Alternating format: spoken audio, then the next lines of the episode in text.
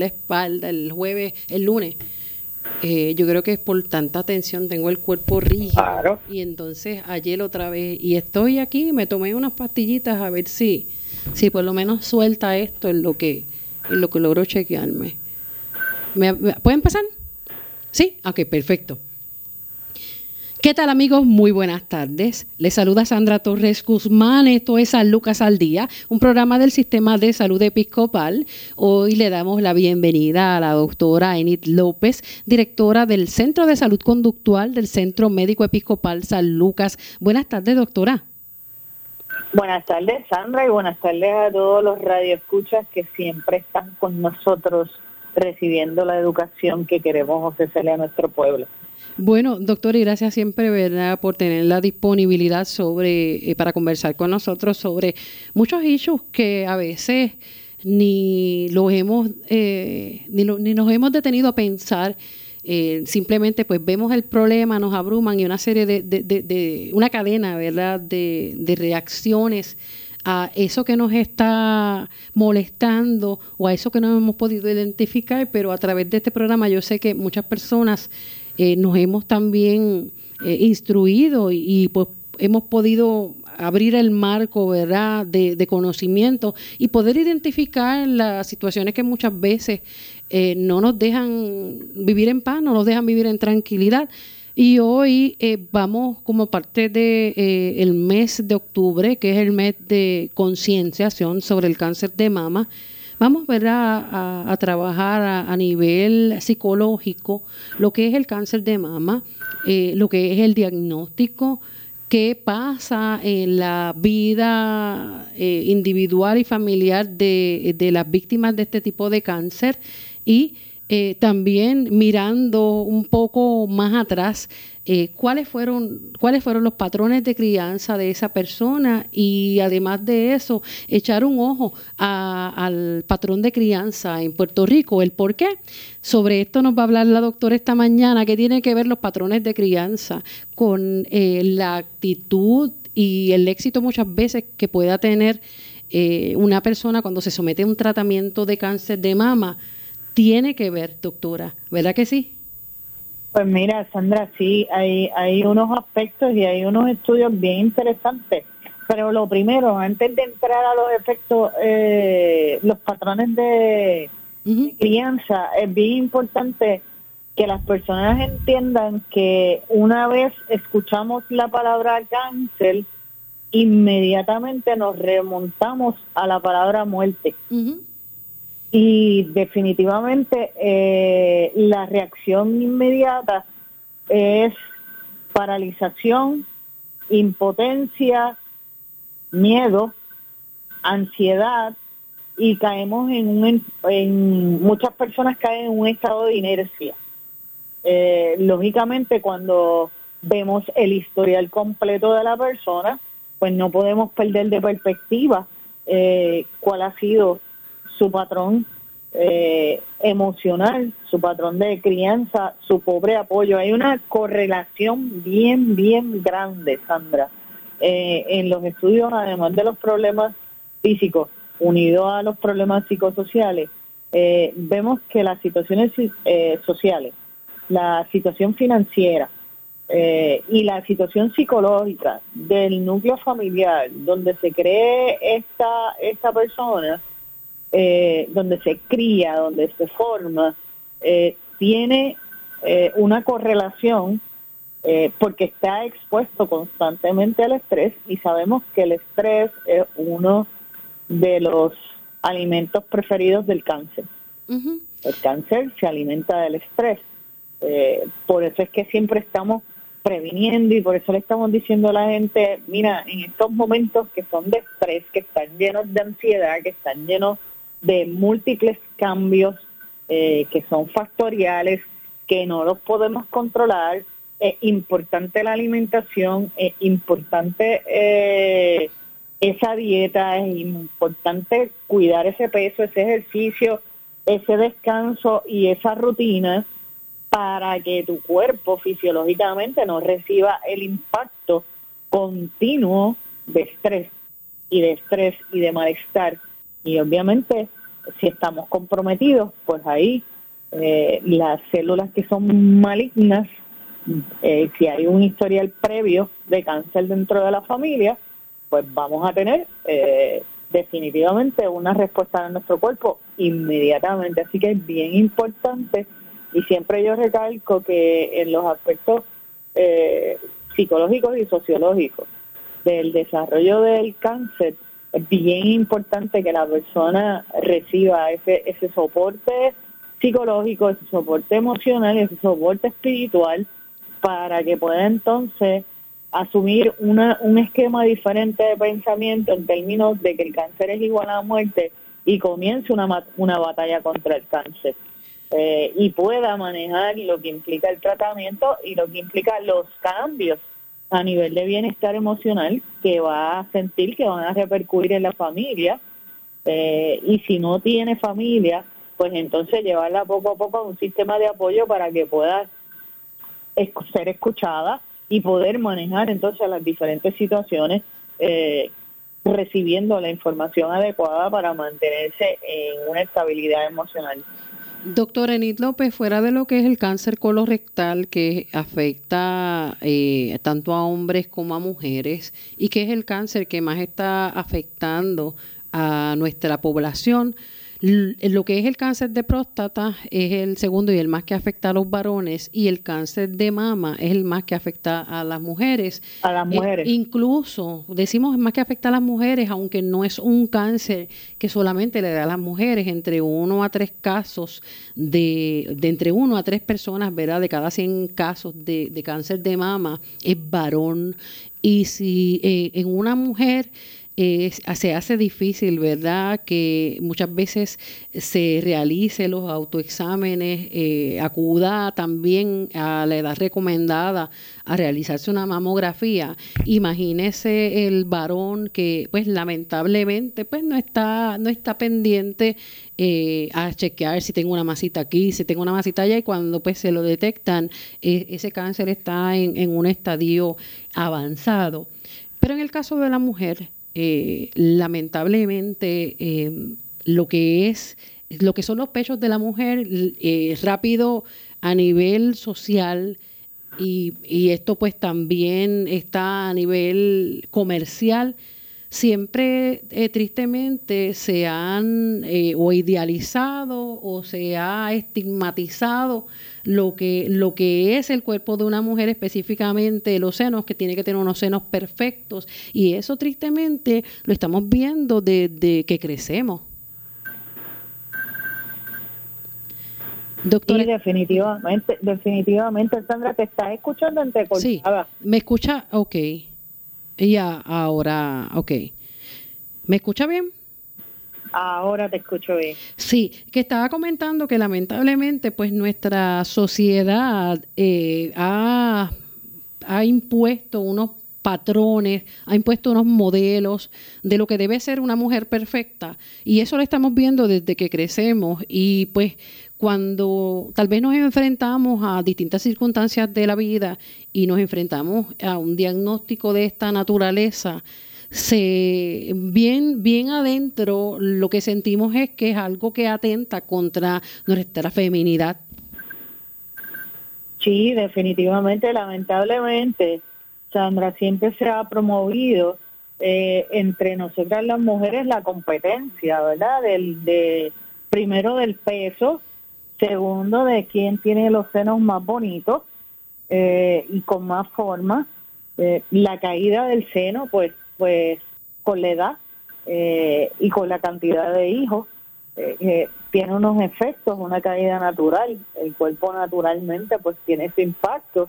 Eh, y tenemos esta competencia continua de cómo me veo versus cómo yo misma me veo versus cómo yo quiero que la gente me vea y cómo yo quiero que, que mi pareja me vea. Y eso tiene mucha influencia cuando hay un diagnóstico de cáncer. Lo mismo sucede con el varón. El varón no le presta relativamente importancia al cáncer de seno, al cáncer de mama, en este caso. Este, en él, eh, en eh, eh, sus tetillas para él para el varón, en este caso, no le presta importancia, no es algo que sea para él de, mayor inquietud, sin embargo, cuando vamos al cáncer de mama de, la mujer, pues muchos hombres se, se aterrorizan con el diagnóstico de cáncer y lamentablemente muchas mujeres por esta competencia eh, y por esta situación caen en estados depresivos severos, pero la pareja también cae en estado depresivo severo y, y muchas de estas mujeres son abandonadas. No solamente el cáncer de mama, eh, hablemos también de, introducimos también el cáncer cuando hay cáncer de matriz, que, que hay que realizar una histerectomía. Muchos varones abandonan a sus esposas porque ya a nivel sexual no se siente lo mismo. Y lo mismo con el cáncer de seno. Eh, hablemos de mujeres, ¿verdad? Que sean movimientos que se han expuesto a nivel mundial eh, en términos de mujeres que se retratan y no tienen mm, eh, ningún problema de enseñar su cuerpo sin seno, porque este es un movimiento para que nos aceptemos realmente como somos, como somos y podamos combatir esta situación que nos que nos atañe tan fuerte y que donde se explota muchas veces la figura de la mujer, eh, condicionándola a su estructura fisiológica, que definitivamente no debe ser, porque la estructura fisiológica, al cabo del tiempo, no importa las cirugías que nos hagamos, Sandra, el cuerpo va a envejecer. Y hay, hay, otro aspecto también y es que, eh, como usted bien menciona, se idealiza lo que debe ser eh, socialmente la, mujer perfecta y entonces pues no la ven en términos de, talentos, de, de, la grandeza, ¿verdad? De su feminidad, de su inteligencia, de muchas otras cualidades. Lamentablemente siempre se mide eh, por el físico, por ahí empiezan. Entonces pues no es, eh, es una doble vara cuando socialmente eh, ya se da no, o, caemos ante, ante esa percepción y por el otro lado ves las mismas personas condenando el que, por ejemplo, una madre esté lactando a su bebé eh, en un lugar público, rápido se escandalizan, la mandan a taparse eh, o vete al baño, eh, muchas, muchas cosas que uno dice, realmente ahí se ve pues lo que es la, la inmadurez y hasta la hipocresía de, de la persona. Y ves también la incongruencia entre lo que promovemos como algo natural porque el proceso de amamantar es un proceso natural en la mujer, pero entonces promovemos la explotación sexual mediante mensajes subliminales eh, de lo que es la estructura fisiológica del cuerpo de una mujer en diferentes tipos de anuncios. Entonces tú dices, pero ¿y cuál es la incongruencia?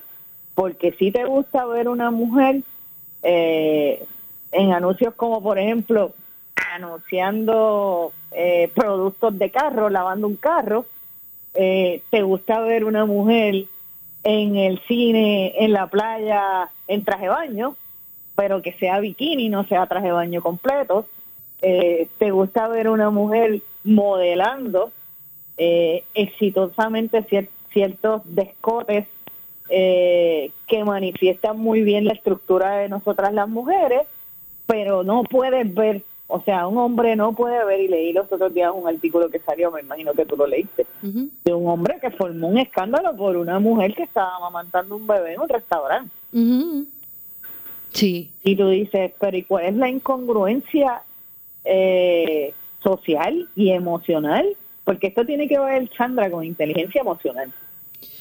¿Cómo, ¿Cómo podemos, verdad, en nuestro, en, nuestro lugar eh, seguro, en nuestra zona donde podemos comenzar a moldear una, una nueva sociedad y eso lo hacemos, verdad, con cada individuo que, pues, de alguna manera, pues, nos toca eh, interactuar en la vida, pero es nuestro hogar, nuestra familia, el espacio donde nosotros podemos lograr grandes cambios. ¿Cómo podemos criar para lograr esa inteligencia emocional y que eh, nuestros hijos, nuestros familiares puedan entonces tener un poquito más de, capacidad de aceptación y romper toda esta, eh, todos estos moldes que eh, desde hace décadas se han creado eh, y lamentablemente pues parecen indestructibles.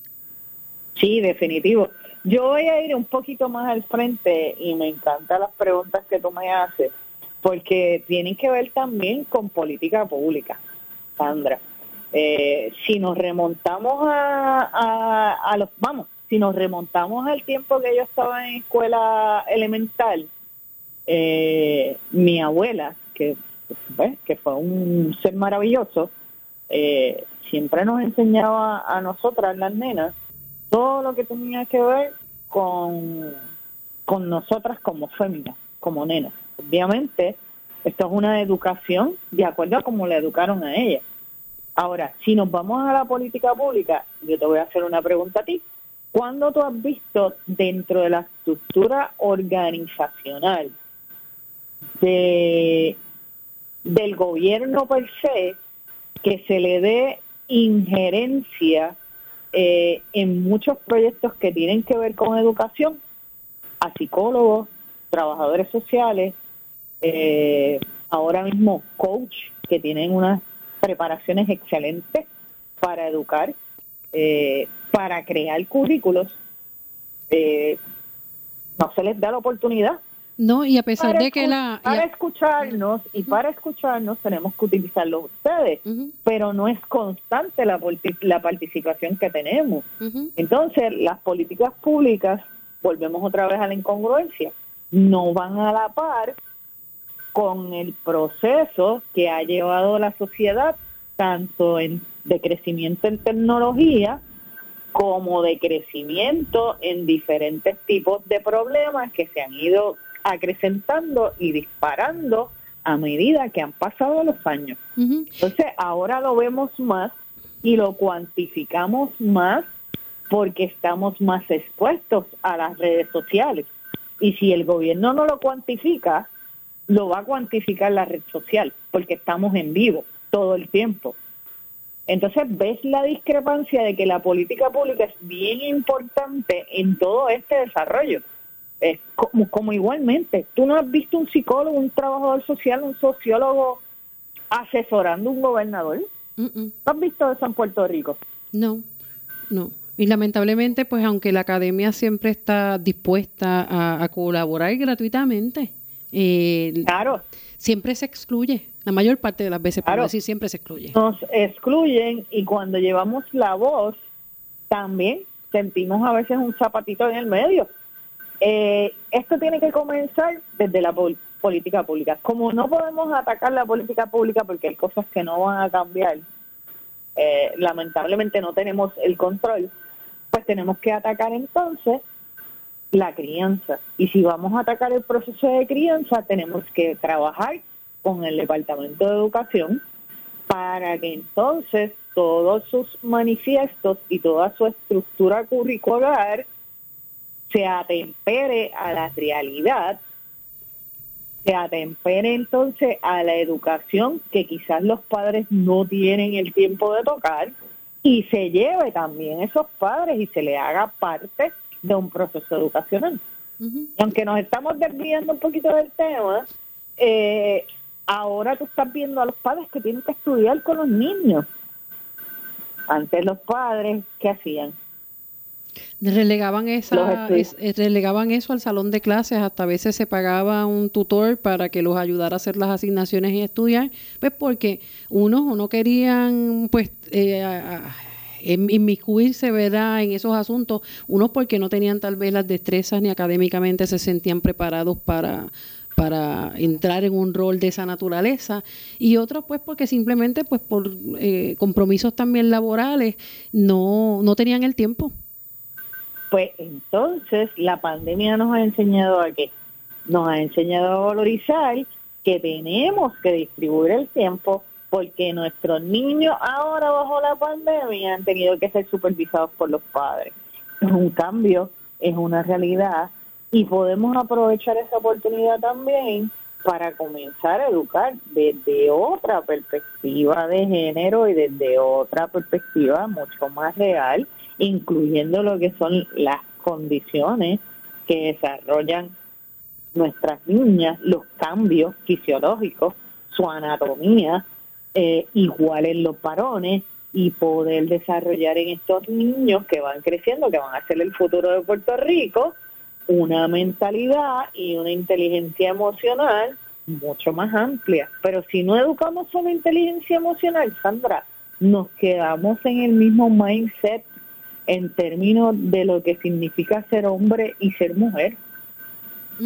Y ahí hay también que eh, buscar en esa en esa crianza, en eh, cuando ya la jovencita está alcanzando la etapa de la de la pubertad, pues tristemente se enfrenta a la crudeza de la realidad y pues en estos mismos patrones, en estos mismos moldes a los cuales ha sido expuesta, pues tristemente si, si siente y si ve en un espejo que no los cumple, pues empieza entonces a incurrir en otras conductas tal vez de, sexualidad eh, temprana, eh, más bien conductas ¿verdad? Eh, sexuales tempranas, a destiempo, eh, depresión y muchísimas otras circunstancias que tristemente pues son parte de esa, ese sentimiento de que no cumple con lo que es socialmente eh, requerido o visto como bueno. Sí, y, y, entonces cuando nos vamos a la niña cuando va creciendo, uno de los, de los puntos más importantes y más sensitivos y vulnerables en nuestro preadolescentes y adolescentes es que es una etapa de cambios fisiológicos que incluye cambios hormonales. Y si yo no cumplo las expectativas sociales de mis compañeros en el colegio o en la escuela, eh, me siento mal y mi autoconcepto comienza a sentir una devaluación de quién soy yo. Y uno de los casos que más tú ves es la comparación eh, en términos de que si la niña de 13, 14 años tiene desarrollados sus senos o no tiene desarrollados sus senos. Si no tiene desarrollados sus senos, eh, yo he tenido casos que han sido víctimas de bullying. Lamentablemente tuve una niña eh, entre los 13 años más alta, un desarrollo de de crecimiento bastante alto comparado con las demás niñas. A consecuencia, pues su desarrollo en términos de los senos fue menor eh, y le decían tabla de surfing y tuvimos que hacer un plan de acción para cambiarla de la escuela. Inclusive físicamente fue atacada por un grupito de amigas. Eh, hoy en día la niña, gracias a Dios, está bien, ya es más grande, y tiene un cuerpo espectacular porque se, se, se dedicó a las artes y se dedicó al bailar y tiene un cuerpo precioso, hermoso. Pero ¿cuánto le afectó eso? Muchísimo en términos de su autoestima. ¿Cuánto tuvimos que atacar? Los padres fueron responsables inmediatamente para atacar a la escuela, para moverla de colegio y para hacer lo necesario de llevarle a un psicólogo. Pero no todos, todos los padres piensan de la misma manera y no todos los hijos tienen el conocimiento eh, y tienen la confianza de hablar sobre, sobre lo que están sintiendo y los cambios que están sintiendo a nivel fisiológico y cómo me siento con mis senos y cómo me siento con mi estructura y tenemos que hablar las cosas como son y tenemos que hablarle en el lenguaje que ellos entienden. Entonces, esto es una responsabilidad de todos, pero es una responsabilidad también familiar. ¿Cómo esto influye, doctora Enid López, eh, cuando también culturalmente se le inculca a la niña que el cuerpo no se toca? Y para en muchas de, la, de, de las masas que pues se resultan ya positivas a cáncer en el seno, pues son encontradas cuando la mujer mensualmente se hace el autoexamen. ¿Cómo combatimos esto? Una, una es por vagancia y dejadez, pero en el fondo también eh, puede ser miedo a no encontrar. Siempre hay miedo, siempre hay miedo, Sandra, siempre hay miedo a, enfrentarse un diagnóstico. Eh, hay una hay un por ciento que tiene que ver con descuido, hay un por ciento que tiene que ver resistencia de no encontrarme con, con algo negativo. Y hay un por ciento que tiene que ver con, con el ahorro del diario vivir, donde definitivamente la persona se, se desconecta de su atención médica. Y eso pasa mucho en Puerto Rico y a nivel mundial. Nos desconectamos y a veces no vamos a nuestra cita. El efecto en términos de del cuerpo y, de lo que sucede y el impacto emocional está bien relacionado también a que si a mí me inculcaron desde pequeña a que el cuerpo se cubre, se tapa, no te dejes tocar, eh, esto es esto yo sé que los padres lo hacen como una medida de protección, pero no es lo que se dice, sino cómo los educamos. Porque tú tienes que aceptar tu cuerpo, tú tienes que tocar tu cuerpo, tú tienes que palpar tu cuerpo para conocer qué es lo que necesitas, porque si no vas a ir con unos miedos a tu propio cuerpo a enseñarlo. Hay, hay, hay mujeres adultas eh, que cuando van al matrimonio se abochornan de desnudarse frente a su pareja y esa dinámica se da. Entonces tenemos los dos extremos. Tenemos el extremo de, del adolescente que comienza a experimentar, experimentar, experimentar por sí mismo, entonces se expone a otras cosas, de, a otras situaciones que son más severas como son las enfermedades transmisibles sexualmente. Y tenemos el lado contrario, que es la que crece con tabúes por las restricciones excesivas. Entonces tenemos que desarrollar un equilibrio, por eso es tan importante esa educación y tan importante el tiempo de calidad de los padres para tocar estos puntos que son realidades de la vida, porque si no se lo digo yo, se lo van a decir las redes y se lo van a decir los amiguitos y se va a exponer por sí misma o por sí mismo varón. Porque todas estas situaciones que usted está mencionando, doctora, van lacerando lo que es la autoestima, van trastocando lo que debe ser una base, diríamos que sólida, ¿no? Para poder enfrentarse a las mismas circunstancias que nos trae la vida y con estos diagnósticos que jamás esperamos, que jamás quisimos. Y pues tristemente, una es la, la situación de que pocas son las que se cumplen, ¿verdad? Consigo mismas, porque esto no es para nadie más esto es para uno mismo. Eh, un regalo de, vida, un regalo de amor propio, de dignidad. Eh, y el poder explorar y el poder detectar y hacerle caso a las señales que nos envía nuestro propio cuerpo es un cambio drástico eh, a la hora entonces de poder detectar una enfermedad como el cáncer y en específico el cáncer de seno a tiempo y, y en esto, ¿verdad? hay, hay muchísimas circunstancias, ¿no?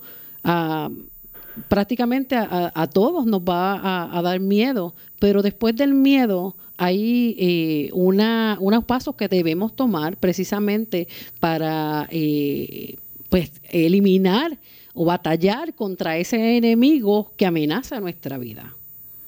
Y, que amenaza nuestro cuerpo definitivamente y, y tenemos que estar y esto y esto volvemos otra vez es con educación, porque si yo enseño a mi niña desde los 19 añitos, 20 añitos, a comenzar a tocar el cuerpo, a tocar su seno, a palparse, a hacerse un autoexamen, a, enseñarle las partes que son necesarias que palpe para que ella misma se dé cuenta si hay una diferencia o hay un cambio en su seno. Porque la niña cuando entra el proceso de pubertad, tú sabes que los senos, en las niñas los senos eh, se inflaman. Y cuando entra en el proceso de, menstruación, pues se inflaman y hay dolor. Entonces, toda esa, toda esa etapa de desarrollo, eh, tenemos que estar ahí al lado de ellos para enseñarles, mira, todo lo es normal, te puedes palpar de esta manera, de esta manera se palpa un nódulo, y más adelante, cuando esa niña siga su desarrollo, eh, ya a los 40 años comenzar su, que, es la recomendación, ¿verdad? Su comenzar sus procesos de mamografía, vamos a prevenir, eso es prevención. Eh, pero realmente atacamos el, el, atacamos la situación, atacamos el cáncer cuando ya está en nuestro cuerpo. Y definitivamente una de las emociones mayores que inmediatamente vamos a presentar es, ansiedad.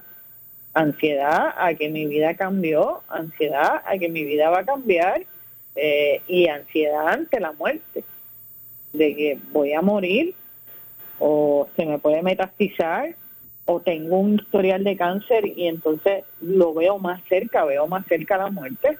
Y definitivamente eh, psicológicamente tenemos que prepararnos y las personas con diagnóstico de cáncer de mama o cualquier tipo de cáncer se recomienda que se acerquen a profesionales de la salud, a profesionales de la salud mental para que reciban su refuerzo. Hay grupos de apoyo de mujeres con cáncer de mama que es excelente verlas hablar de sus propias historias, muchas de ellas lamentablemente eh, abandonadas por sus parejas en el mismo proceso de quimioterapia. Eh, y tenemos que trabajar con eso y ser realistas, trabajar con la realidad y trabajar con lo que sentimos. Lo que sentimos es importante, no lo vamos a invalidar. Pero ¿qué voy a hacer con eso? ¿Qué siento? Es más importante aún porque eso va a tener unas repercusiones al tratamiento que me voy a someter y a la actitud que voy a presentar frente a mi enemigo que se llama cáncer. ¿Cómo la mente, eh, fuera de lo que puede ser el tratamiento médico, cómo la mente puede ayudarnos a luchar contra el cáncer? Hemos visto tantos y tantos casos y pues se menciona que una buena actitud aún en la, aún en la enfermedad puede ser clave eh, entre la vida y la muerte. Para desarrollar una buena actitud tenemos que tener eh, una apertura emocional para poder entender que dentro de lo que son los procesos incómodos, drásticos, no controlados y no esperados, como las enfermedades, como lo es un cáncer, eh, si tenemos esa apertura, podemos trabajar entonces con lo que se llama cambiar el esquema de pensamiento y obtener de algo negativo algo positivo.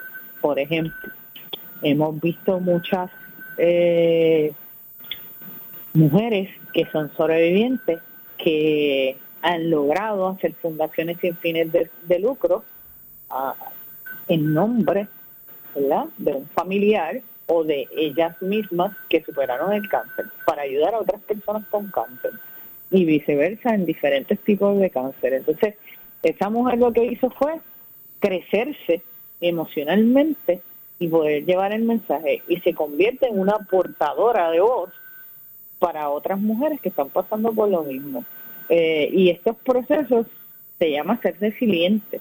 Si yo logro una apertura para entender que la mente tiene la capacidad de cambiar eh, las ideas respecto a lo que yo quería vivir o respecto a lo que yo quería controlar, voy a tener mejor respuesta frente a la enfermedad y sobre todo voy a tener mejor actitud frente a la enfermedad y ahí batallo con mis células eh, que están malas, que no están en su funcionamiento óptimo.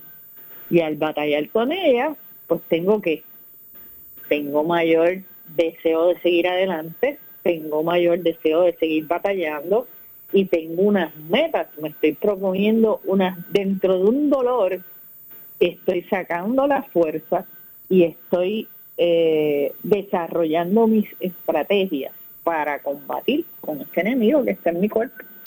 ¿Cómo decírselo a, a la familia inmediata? ¿Cuán importante es que la familia conozca qué es lo que está ocurriendo con este diagnóstico? Bien importante porque el tener cáncer definitivamente cambia la manera eh, del paciente en relación a la familia, amigos, allegados, trabajos.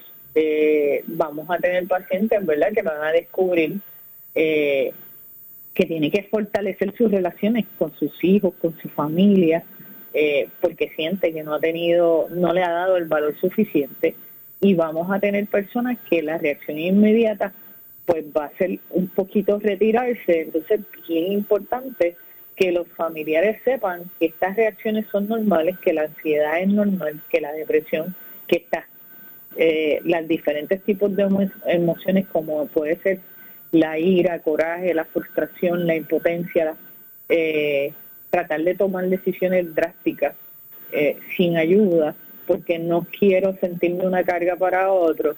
Definitivamente los estudios nos dicen que los amigos y los familiares son eh, bien importantes en el proceso de recuperación de un paciente con diagnóstico de cáncer, los ayuda a sentirse protegidos. Eh, y es importante que la comunicación fluya entre todas las partes para hacer un plan eh, familiar en términos de cómo vamos a ayudar y cómo vamos a aportar cómo vamos a aumentarle la autoestima a esta persona porque pues sabemos que su intimidad y su imagen eh, corporal es lo más afectado en este tipo de cáncer de mama.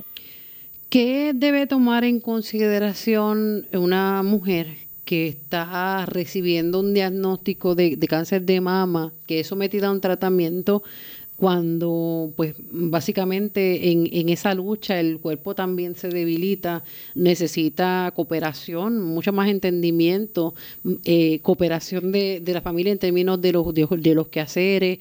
Eh, hay algunas pues que eh, la debilidad es tanta que, que, ya no pueden conducir por un tiempo el carro, o sea que son muchas circunstancias las que están pasando, pero cuando su pareja que tal vez tenga un historial de que la humilla, la menosprecia, y cuando llega ese momento duro, mucho más duro en la vida de una mujer, eh, se siente eh, burlada, eh, se siente humillada, más cuando esa mujer pues puede ser sometida a una mastectomía de ambos senos o de uno o un pedazo, sea el caso, ¿verdad? Que el médico considere que, es importante, ¿verdad? Para, para eliminar esas células cancerosas. ¿Qué ayuda debe buscar? porque la, la realidad es que es un patrón de, de, violencia doméstica, eh, aunque pues muchas veces no, no se ve de esa manera, pero la violencia psicológica también destruye, también va matando a, a, ese ser humano poco a poco, y más cuando está enfrentando también esta otra lucha que no se esperaba, ¿qué debe hacer? Que mata emocionalmente, definitivamente. En, en términos de, sí, nuestras mujeres como profesionales les recomiendo. Eh, mm, sabemos que la medicina ha adelantado muchísimo. Eh, sabemos que hay mm, mucha eh, tecnología y mucha intervención que ha salvado vidas y que cada año cuando vemos el porciento de muertes versus el porciento de sobrevivientes, pues estamos creciéndonos estamos creciéndonos en, en, términos de servicio, en términos de cuidado.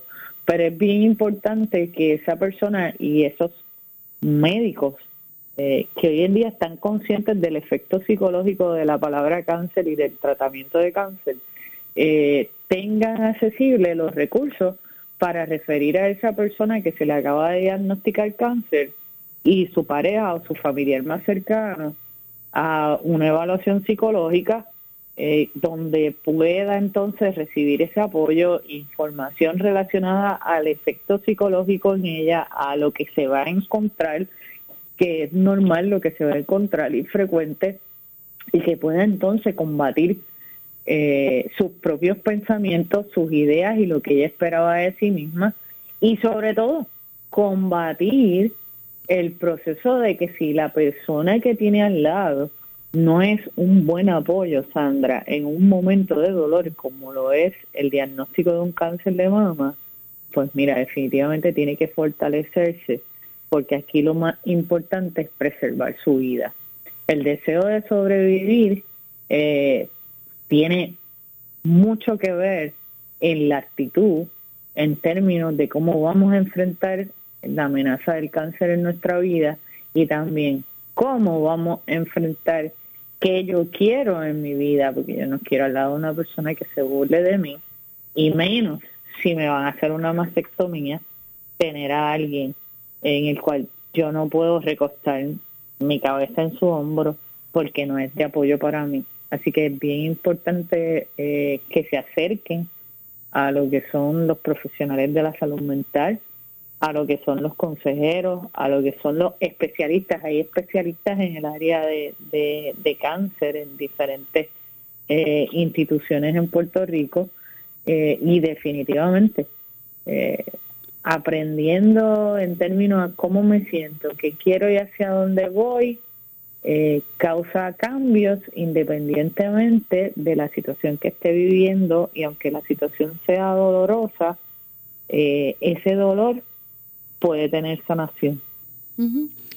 ¿Qué puede decirle en este momento a, una mujer que esté levantándose, abriendo los ojos luego de una mastectomía o que esté a punto de ser sometida a una mastectomía?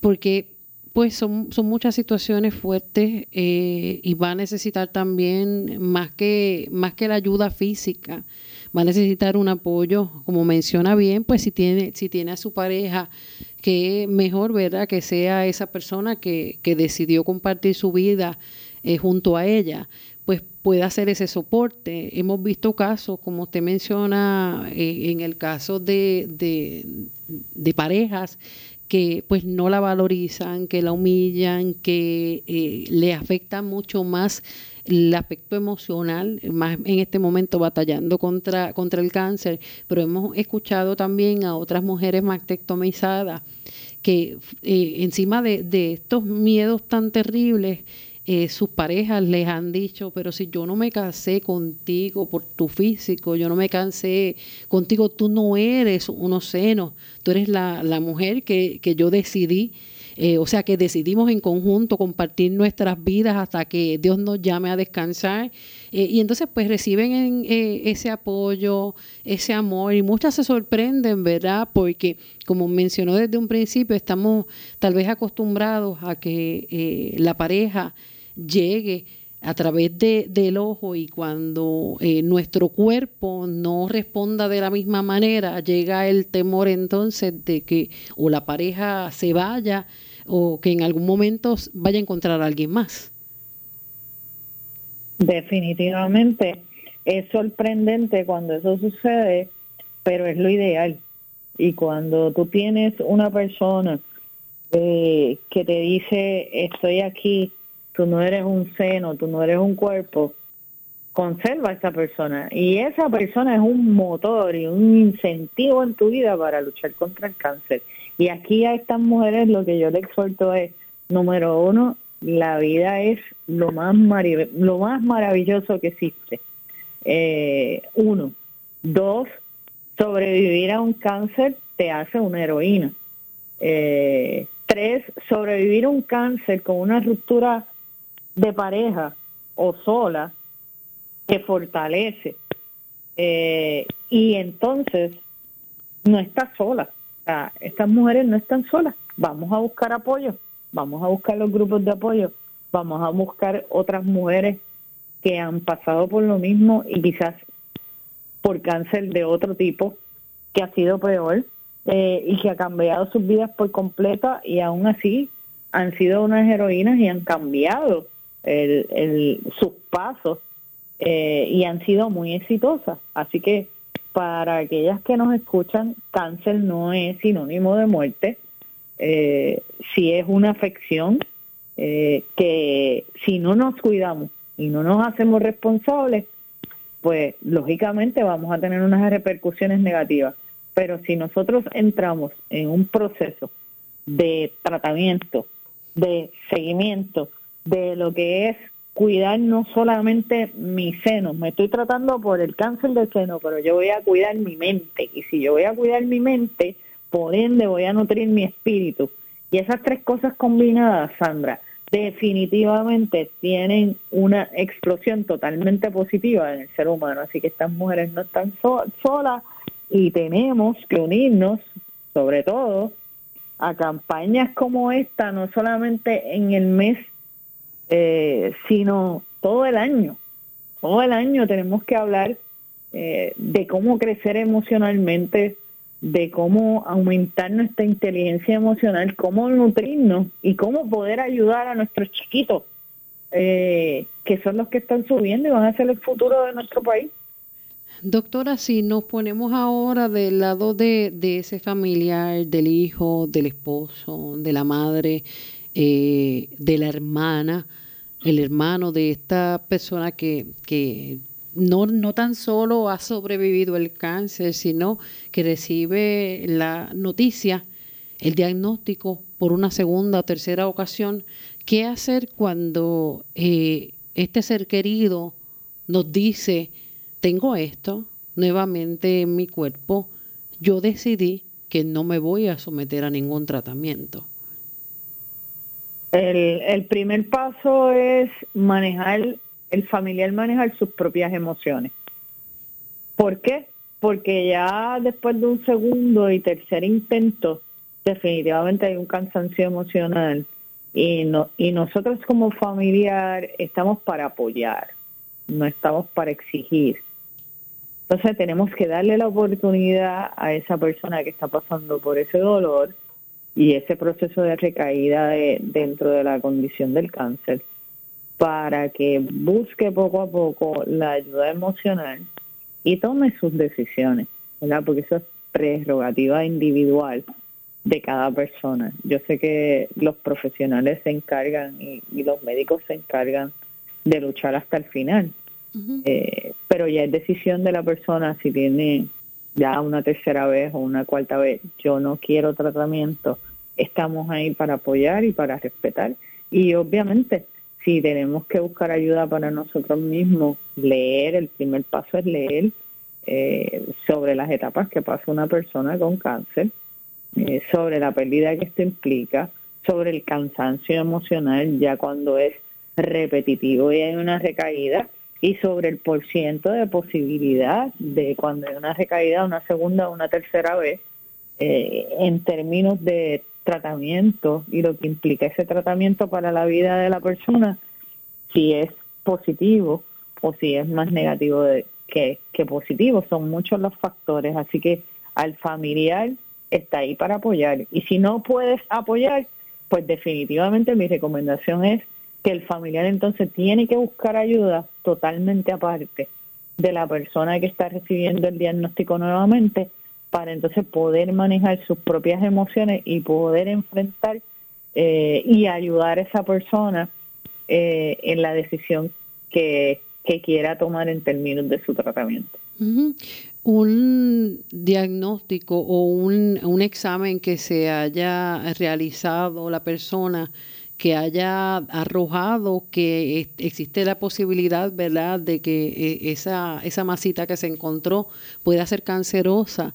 Lamentablemente, eh, el esconderla, el darle la espalda, no, no va a hacer ningún cambio, al contrario, la aleja cada vez más de, eh, de tener un tratamiento con buenos resultados, eh, porque independientemente, eso que se encontró ahí, tal vez ya tengas la, la, el resultado de la biopsia, eso que se encontró ahí, lamentablemente no va a desaparecer. La fe y la espiritualidad es un aspecto fundamental, igualmente importante también a, una mente ya eh, fortalecida para entonces, para entonces poder ayudarnos, pero lamentablemente no se va a desaparecer así porque sí. No, no, tenemos que ser responsables con nuestra salud física y emocional. Una cosa impacta a la otra. Eh, y tenemos que pensar en, en, que la vida, como dije anteriormente, es una de las cosas más maravillosas y lo que es el, el, el compromiso con, contigo misma de que yo soy importante, yo tengo unas oportunidades en la vida y no importa que tenga una condición o tenga diagnosticado un cáncer, eh, voy a trabajar por mí, para mí y por los que me quieren. Porque si yo tengo un descubrimiento a tiempo y yo me hago mis exámenes a tiempo, eh, hay más posibilidades de que podamos ganar la batalla. Pero se llama, Sandra, se llama actitud. Así es, doctora. Si las personas que nos están escuchando necesitan esa, ese apoyo también psicológico, allá en el Centro de Salud Conductual del Centro Médico Episcopal San Lucas, la doctora Enid López, ¿qué número le podemos brindar para eh, tener también esa ayuda? No sienta vergüenza, no se sienta mal si ante su diagnóstico usted entiende que necesita ayuda psicológica. Claro, nos pueden conseguir en el 787-625-1430 y con mucho gusto los vamos a estar orientando sobre qué nos aqueja, qué necesitamos y, buscamos los recursos de la comunidad para referirlos y que puedan este manejar la realidad que están viviendo en ese momento. Así es. Bueno, muchas gracias, doctora Enid López, por compartir una vez más aquí en San Lucas al Día. Bendiciones. Bendiciones y linda tarde. Gracias. Bueno, muchas gracias a la doctora Enid López, directora del Centro de Salud Conductual del Centro Médico Episcopal San Lucas. Nosotros pues seguimos con diversos programas orientados hacia eh, la concienciación eh, de este mes, que es el cáncer de seno. Hasta aquí esta edición. Tengan todos buenas tardes. Bendiciones.